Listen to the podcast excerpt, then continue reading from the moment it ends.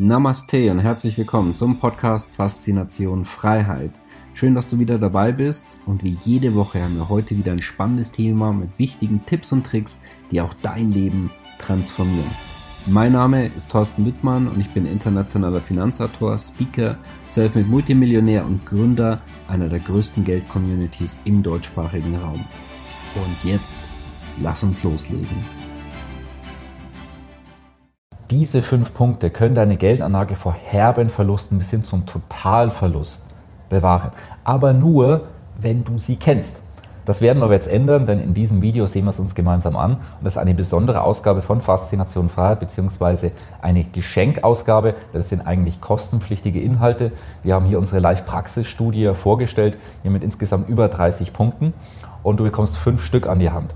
Du kannst dir aber auch, wenn du danach sagst, oh ja, die sind ja wirklich interessant, wertvoll, wichtig, ich möchte auch gerne die anderen haben, dann findest du einen Link unterhalb von dem Video, dann kannst du dir dort alle Punkte sichern und dir das gesamte Video anschauen, was nämlich insgesamt ansonsten über eine Stunde lang dauert.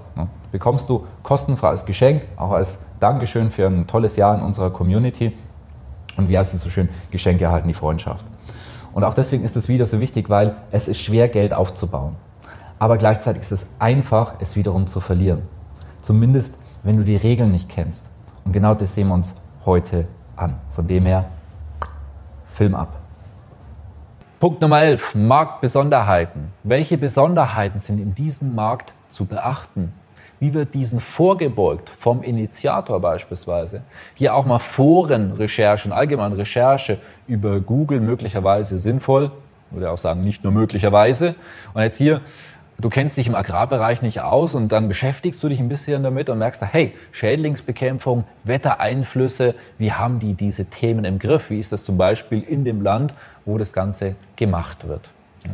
Und sich hier informieren und dann nachlesen, um dann gezielt auch Fragen stellen zu können.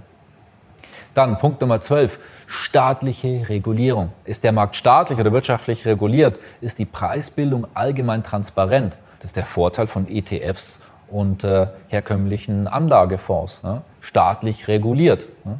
Hier unterliegst du Drittparteien, die dich nicht direkt beeinflussen können. Braucht der Emittent bestimmte Zulassungen? Könnten Fehler hier zu einer Rückabwicklung führen? Wir hatten das schon, Beispiel Lignum, was eine Anlagegesellschaft gewesen ist. Oder hier mal als Beispiel, hier ausländischer Standort, hier konkrete E-Mail von Claudia, die hier einem ausländischen Broker Geld überwiesen hat und laut ihrer E-Mail lief das anfangs auch ziemlich gut. Ich kann ja bereits sagen, weil ich hier schon unzählige ähnliche E-Mails erhalten habe und ich weiß auch, ich werde sie zukünftig auch weiterhin erhalten, was ganz typische Maschen sind, da wird dann mit der Gier das Ganze gemacht und dann habe ich hier in dem Beispiel Kursgewinne vorgegaukelt, das Geld war schon weg, als es überwiesen wurde. Es wäre gar nicht möglich gewesen, das Geld abzuziehen. Das ist genau die Masche. Und dann, wenn man das Geld abziehen will, da muss man zum Beispiel Steuern nachzahlen oder irgendwelche Begründungen, warum dass man noch Geld nachschießen sollte. Und hier in den meisten Fällen muss man einfach sagen, hier geht es dann an unregulierte Standorte, ist schon auf Auslandskonten, das Geld ist weg, es ist abgezogen. Da hat man in der Regel keine Chance mehr und muss man leider abhaken. Deswegen hier ganz interessantes Praxisbeispiel. Und wie du hier auch siehst, ich versuche dir hier auch möglichst viele Praxisbeispiele an die Hand zu bekommen, damit es eben nicht nur theoretisch ist, sondern auch wie es in der Praxis abläuft. Dann der Bereich Nummer 3, die Anlage selber. Liegt eine reale Beteiligung an einem Sachwert vor? Also für dich persönlich, bist du in einen wirklichen Sachwert investiert?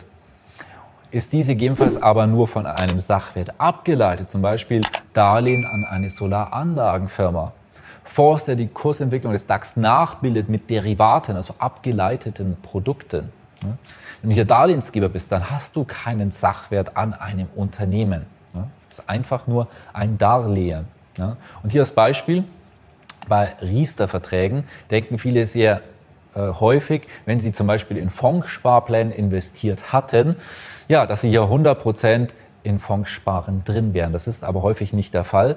Das heißt, es gibt hier das Lock-in-Gefahr, weil sie auch eine Garantie sicherstellen müssen. Das heißt, die haben dann so einen Garantiestock, so kann das heißen, oder Sicherungsguthaben beispielsweise. So, und da kann es dann sein, dass dann hier, und sehr, sehr häufig, wegen den niedrigen Zinsen, dass die 80%, 90% oder sogar 100% in diesem Deckungsstock enthalten sind. Deswegen, wenn du einen Riester-Vertrag hast mit Fonds sparen, bitte schau hin. In Zweifel kannst du uns das auch gerne zusenden und wir geben dir ein Feedback, weil dann weißt du, du bist 100% festverzinslich, Währungsreform oder Inflation und unterliegst diesem Risiko.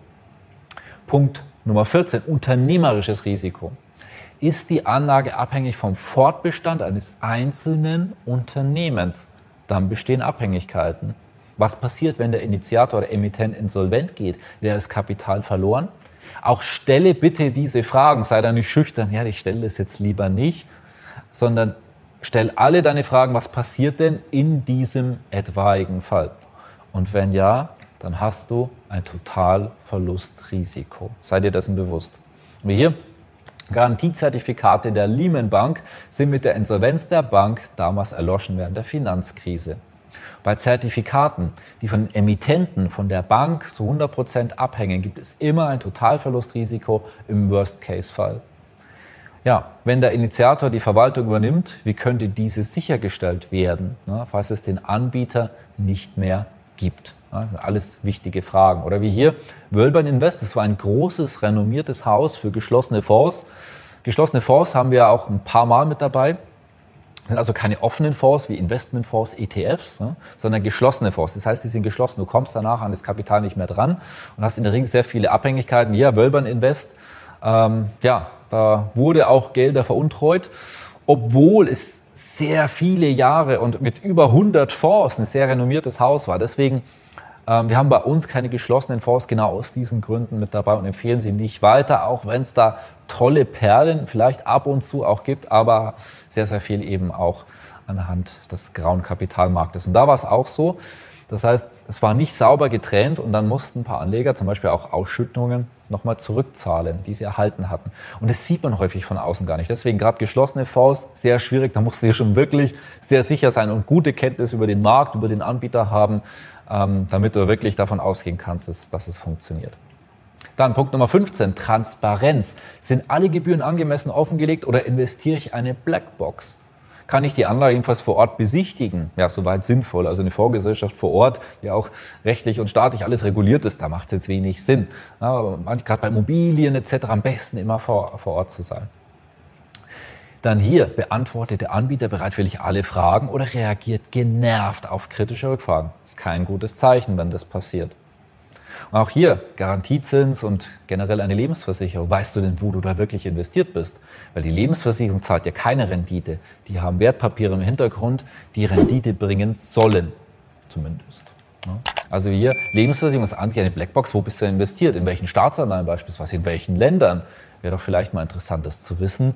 Ist da stark im Bankensektor vielleicht auch drin? Was ist, wenn da eine Bankenkrise kommt und so weiter?